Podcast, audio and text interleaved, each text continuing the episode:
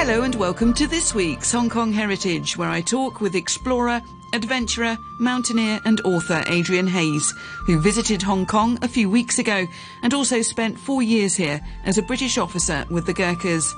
We talk about his quest to conquer the notorious second highest mountain in the world, K2. He tries twice in 2013 and again in 2014 and is successful on his second attempt. And he writes about his experiences in his book, One Man's Climb, a journey of trauma, tragedy and triumph on K2. His book is an account of the profound events on K2, but also his guilt and struggles as a father, and the lessons that everyone can take from his mountaineering experiences. So it's a book for outdoor climbers and also people who prefer to read of his climbing experiences on the sofa with a mug of coffee. Adrian Hayes is a record breaking polar explorer. He also completed a crossing of the Arabian Desert on foot and camel in the footsteps of 1940s British explorer Wilfred Thesiger. My first question to him was who influenced him as a child, as he said that as a 12 year old boy he had posters of his mountaineering idols on his bedroom wall. Yeah, I mean, they were Chris Bonington, which I expect some of your listeners will, will know, Naomi Uemura, a polar explorer, the first man to walk solo to the North Pole, Ranulph Fiennes. So, yes, I was a bit of a sad young child, sort of dreaming of escaping to the worlds of polar ice caps and oceans and mountains, but uh, they all seem to come true. How do you set about, you know, as a child, you say, I want to be a, a polar explorer? Now, you obviously had an army career. Yeah, well, I think you can't, it was very difficult, especially you know, if you don't have the confidence and self belief or the, the means and ways to do it, it's very difficult. But I spent six years after I left school, uh, age 16, I left school, uh, school at 16, six years adventuring around the world. And then it was only after then said, well, I might as well get paid to do this. And I joined the army, two years in a special forces regiment, and of course, uh, eight years in the Gurkhas, so eight or nine years in the Gurkhas, including four years uh, in Hong Kong. K2's history is dark, dire, depressing, and sometimes diabolical. It's a history full of underestimation of the mountain's dangers, poor decision making, and all too often death. And it's a history frequently filled with egos, crass leadership, and sometimes human behaviour at its worst the reader can well be forgiven for holding the most contentious view of not just the mountain, but those of us stupid enough to risk climbing it. The mountain was discovered and measured in 1856 by Briton Lieutenant Colonel Thomas George Montgomery of the Survey of India, and it was given the symbol K2, K for Karakoram, and 2 because it was the second peak measured in the Karakoram range. Why K2? Well, K2, it's the crown jewel of mountaineering. It's the ultimate accord in high altitude mountaineering. It's the second highest. Everest is obviously the highest. I did climb that in 206. Um, but K2 is, I say, it's it's the ultimate challenge. And I suppose the trouble is when you set these big goals, and I've done goal big things in polar jungles, deserts, and all the rest of it. You're sort of looking for what's next. So it opens a Pandora's box in some ways. But uh, yeah, that's why I sort of went for that one. But one in four die in the attempt, don't they? One in four who summit, and and that's the problem with this mountain. Firstly, most years nobody actually gets up it, so you've got a, a, a low reward, but you've also got a high risk of sort of capitulating on the way down. Uh, it's a very, very risky, dangerous mountain. It's remote, steep rock climb, steep ice climb, technical, uh, rockfall dangers, avalanche dangers, awful snow conditions, and awful weather. Put that together with the altitude and the remoteness, it's what makes it such a gargantuan challenge. Yeah, and just even getting there, I noticed from your book. Yeah, I mean it's it's not like an Everest base camp trek or any treks in Nepal with tea houses and nice laser pointers. You, you're on a you're on a, a, arduous trek on this the Baltoro Glacier. It's in Pakistan, China a back end of beyond. In fact, its very name K2, it never acquired a local ethnic name because it's so remote from anywhere. So yeah, an arduous eight to nine day trek just to get there, and you don't even see the mountain until the last day. So it's quite surreal. You are in the back end of beyond. What drives you to go and say, right, I want to do K2? Well, I speak a lot about this in, in the book. And look, we all of us climbers, adventurers, we do this for the freedom, the nature, the challenge, the goal, personal goals, uh, and all these things. But I'm very open. You know, you don't do it to raise awareness of climate change or raise money for charities. You know, you don't do that. There's no time. There's no money. You do it for yourself, and it's so I, I really do it for the for the internal significance. It's just that thing. I've been doing it since I was 16 years of age, and it's just it was just the latest hardest and most stupid one of them all. yeah, you talk about that we need to be significant. Yeah, I'm very passionate about this because I got into, I really went, stripped away the bare bones about why we do these things. As I said, there's lots of good reasons, but you do it for, you do it for yourself. That's what you do it. Now, that's all fine. And there's nothing wrong with that. What I'm finding strange. And once you get, you realise it yourself is how social media has turned this on its head.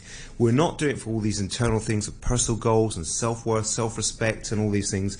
We're doing these things more and more for the external recognition, respect, attention and fame. And I can see it every day in life, in newspapers, on the streets, everything. People doing it for that Instagram shot. And I don't think most people even realise this. But that's what's, that's why the Qs and Everest. That's why so many people doing marathons and Ironman triathlons and, and all these things across the world to, to really get that respect. And you feel it should be about? Well, I just think be honest about it. I mean, if, you know, when the whole world, social media has made our whole world so public, we're on display, we've got this desire to sort of show that we're worthy, that we can achieve these things. I just think you've got to be honest about these things why you're doing it. And say, don't try and claim you're doing it for these great causes. I get it for the smaller levels, the, the small, you know, half marathons and marathons, but not these big levels, the money, time, and cost. You, you do it for yourself. In your book, there's quite some poignant moments where you, you're leaving letters for your family. You're, you're kissing a photograph, and you're very aware that, I mean, I think when you're doing something like K2 and, and several of the other summits, that you're facing the possibility of death. Does that haunt you, or is that just a practical realization? Yeah, I like to think it's you know, it's very few people actually willing, willingly put themselves into this thing. I say soldiers doing going to battle, but they're told to go in. People who've been given a terminal disease and they've got no choice. But you know, you're, you're willingly putting yourself into the very real possibility that it could be the end of your time on this earth.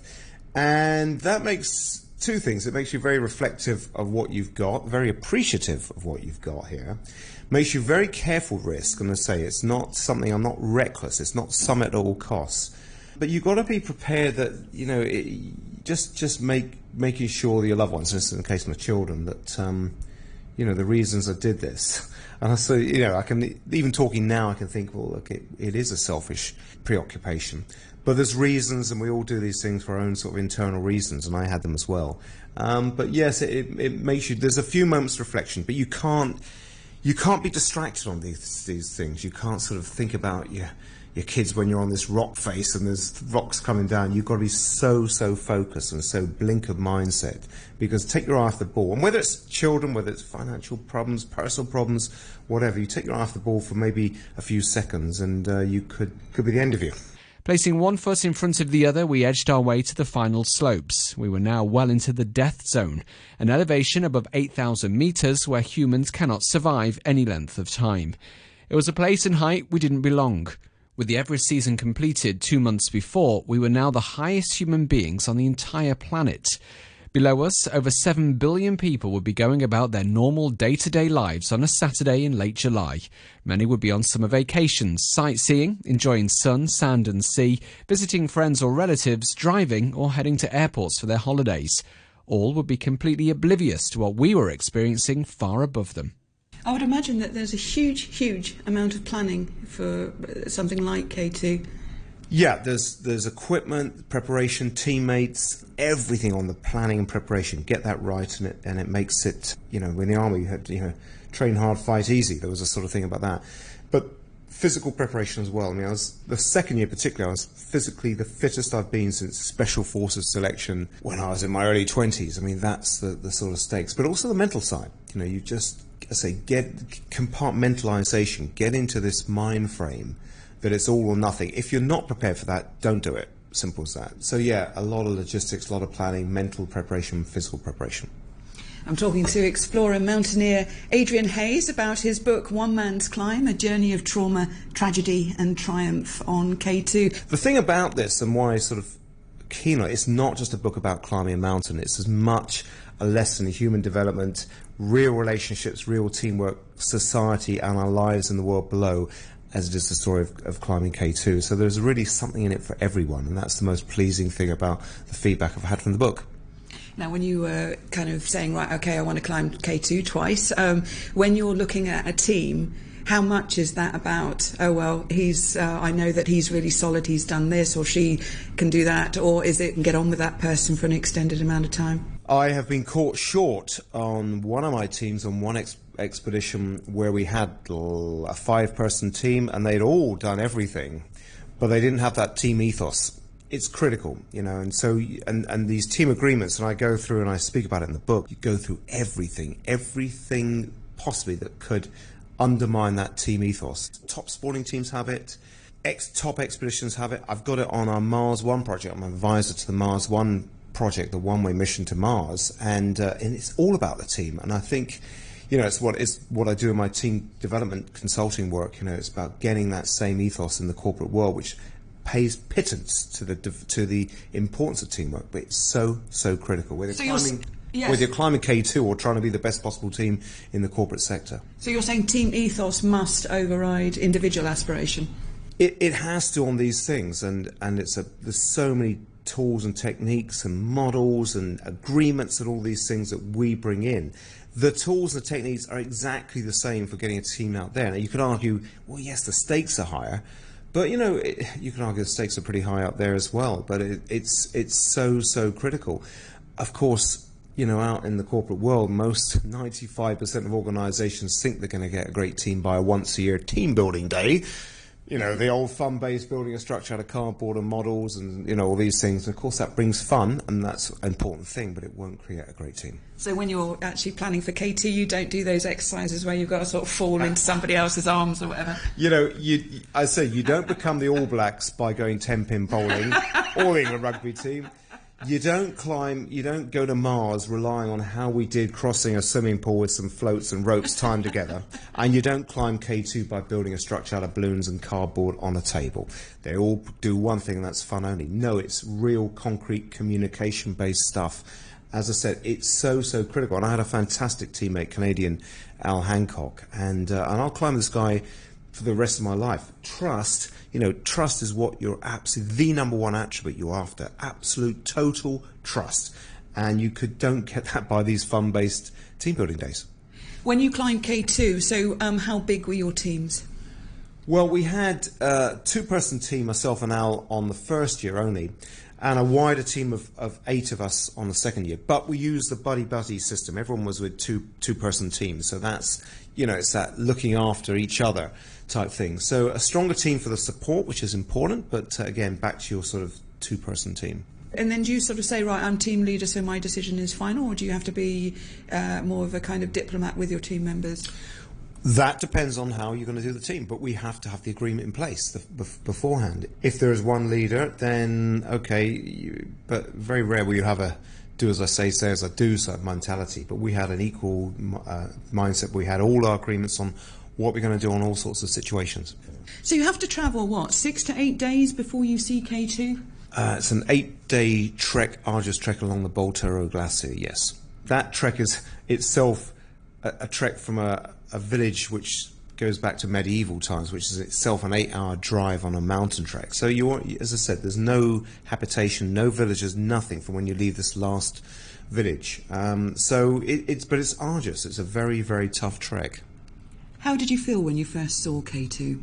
Well, I recorded it on uh, for posterity, and uh, there was a lot of joviality in a way because as you say you sit at this this glacier you've been trekking for eight days. It takes a branch, and then you turn left, and I stood off actually until K2 had been entirely visible, came entirely visible into view, and recording my reaction. Now it was a lot of you know, oh my goodness, look at it, and just looking up in the sky. It was uh, it was a lot of joviality about it.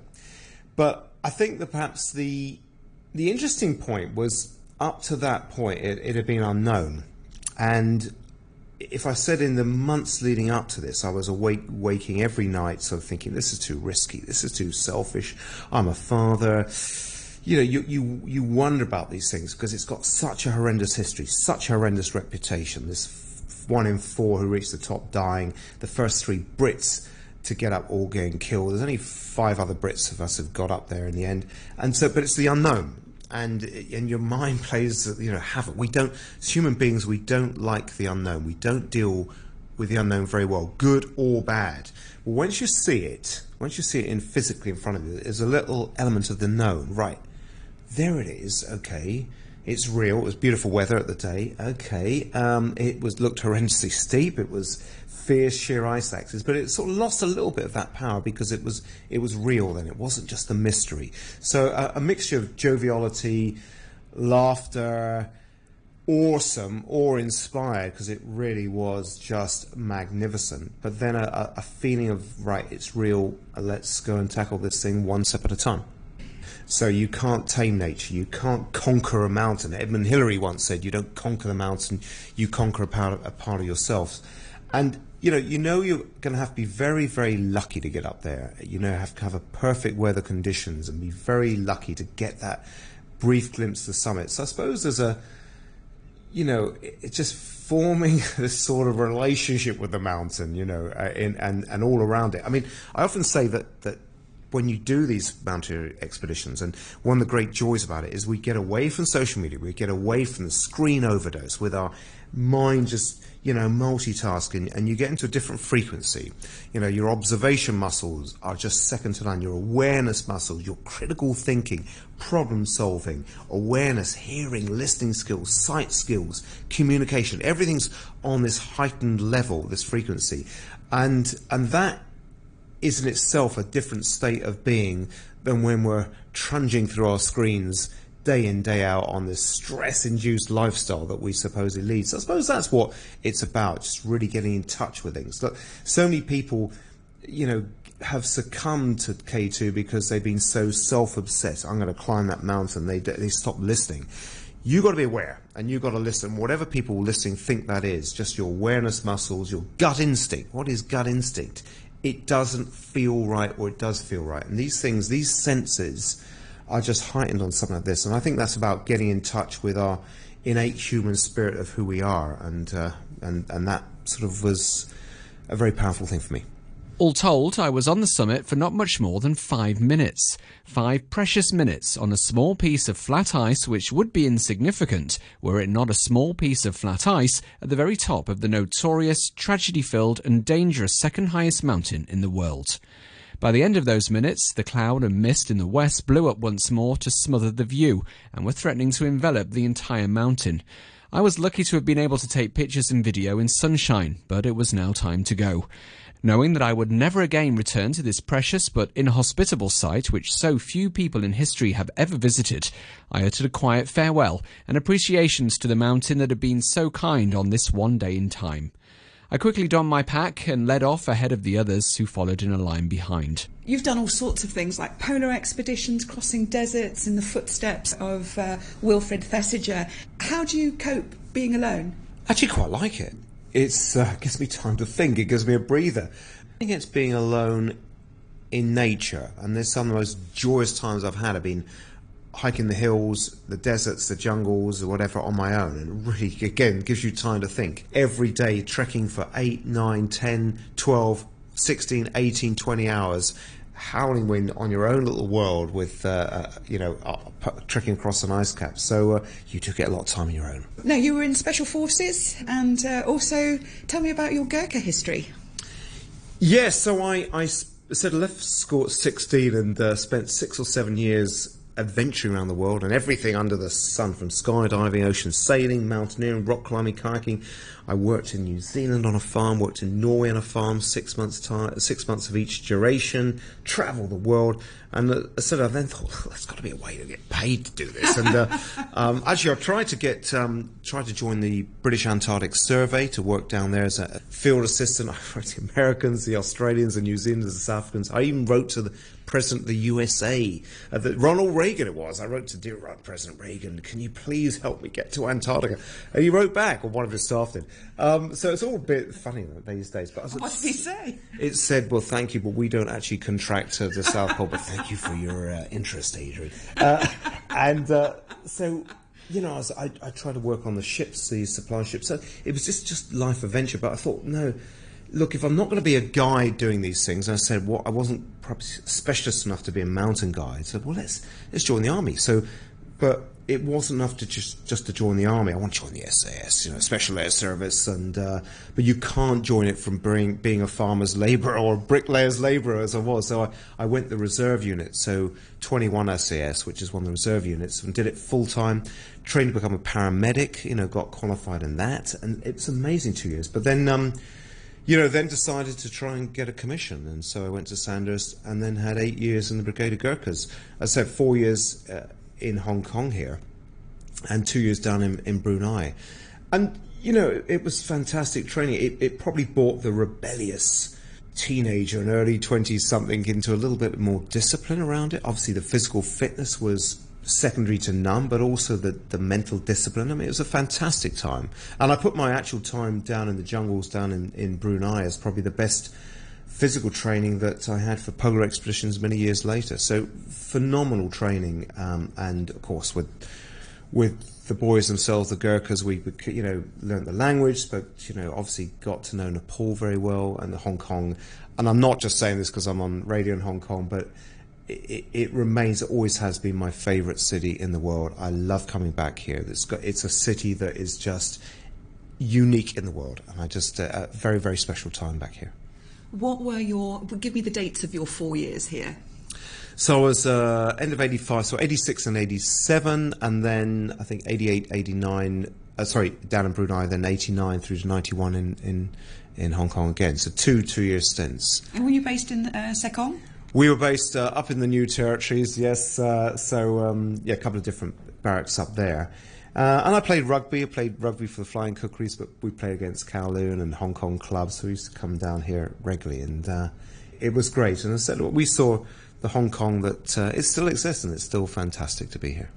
So I think the, the special thing about being a British officer in the Gurkhas, particularly nowadays, uh, and of course um, I'm still in touch. I do things with with the brigade uh, as well, but we spent and still spend more time with the soldiers than perhaps British battalions, British regiments do. So, you know, basketball, volleyball, soccer. I played for the brigade in in the, in soccer at the time, although rugby was my first love. Um, so, but but we, um, used to spend a lot more time with your soldiers. I mean, it's it's part of being a, a British officer, and and of course that comes with the language, the culture, the food, uh, everything. And I suppose that you know the unique things, particularly going to Nepal. And I did many I, I was never based there permanently, but it uh, assisted with recruitment, welfare treks, and of course mountaineering. Gone back there, and also got my own medical project, which I'm doing every year. And of course, spending time in the hills with, with the soldiers up there. I mean, you're going places that no tourist goes, and it's uh, the welcome you get in these villages uh, is just second to none. It's a it's a very special f- bond that we had and we still have, and um, you can't replicate this. Tell me about the jungle in Brunei. Well, the jungle was, was so great, and I said earlier how it was probably the best training of all because the thing with jungles is you, you're devoid of support. So most, you know, militaries across the world, even then, back in the 80s and 90s, you know, you were helicopter support trucks, and you've got all these things, and particularly nowadays, and technologies come into everything.